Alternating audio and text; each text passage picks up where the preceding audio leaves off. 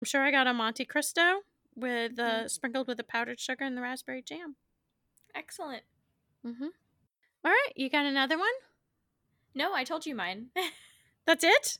yeah, those are those are my worn stories. That's what I've got, or that's what I've prepared. Yeah. Yeah. I mean, I think that it's also definitely hard to get rid of things that I've made. It is hard. That is hard, right? Uh, there's definitely, I think, another level of attachment, especially after you've you've made the clothes too, and then if you've like done things in the clothes or you've gone and had certain experiences while wearing that garment, like that, and that also adds its own layer of importance to it. But then if you add on top of the fact that you sewed it yourself, I think that that further complicates the issue. I mean, you hear a lot of people or see people, you know, like this is my first thing. It's not perfect. It's not this, but you know what? I made it. Mm-hmm. Yeah, exactly. Which But- I think, to a Mhm. certain extent, kind of reiterates my favorite Brooksian camper quote, which is the mark of the maker is more beautiful than the mark of the machine. Kind of get that attachment. Do you have other ones? Do I have other ones? You were just tasseling me about is that it? so I thought you must have more. Well, I was going to say that I do have, I think I have one for dad. Okay. Um, but and I was actually just trying to find the shirt. And I do remember when we had our bathroom remodeled that we packed some of these things up and put them away so that he could save them and he could keep them. The problem is is I don't remember where I packed this particular item up. Uh huh. So I would need to f- I need to figure that out. Mm-hmm. So I guess maybe I will save it and then if I find it, Mhm. maybe I could do that like in the newsletter. Yeah, that sounds good. And then you also have your you were talking about your granny squares in the beginning of this episode. I think that's also a to be worn stories, right? Where you're gonna hopefully end up with this sweater or this cardigan that's a Afghan that your that your grandmother Great grandmother. great grandmother crocheted.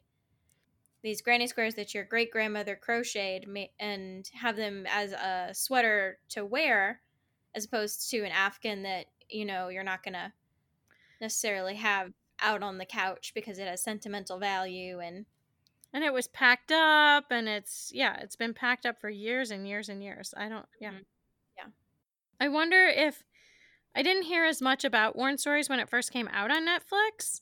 And you know, it was also kind of like just as the pandemic was like things were restrictions were starting to lift and stuff and I wonder if like that Netflix binge watching was kind of becoming more um oh yeah limited like if people were kind of getting worn out right because it came out in like april and so i almost kind of feel like maybe it got looked over a little bit because the weather was getting warmer and restrictions were lifting and so yeah it was maybe kind of not the most perfect time for it to come out so if you missed it or you've got a rainy day or you're working inside it's a good watch like i said the book is also super manageable super Mhm. super super manageable Yeah.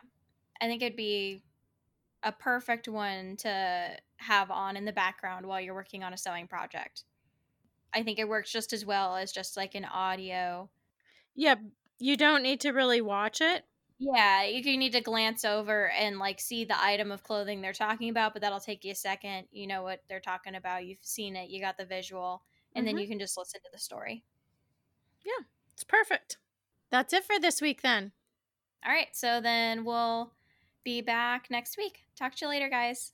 bye And that's a wrap on this week's episode. Send us your feedback, questions, ideas, responses, pro tips, you name it. Please get in touch with us by emailing us at sewingfortheweekendpodcast at gmail.com. If you like our show, please subscribe and review us on iTunes. That would be so super helpful. You can follow the podcast on Instagram at Sewing for the Weekend, and you can join our mailing list from our website, sewingfortheweekend.com, to get weekend updates and show notes delivered straight to your inbox. Thank you for listening, and may your bobbins always be full. We'll talk to you next week.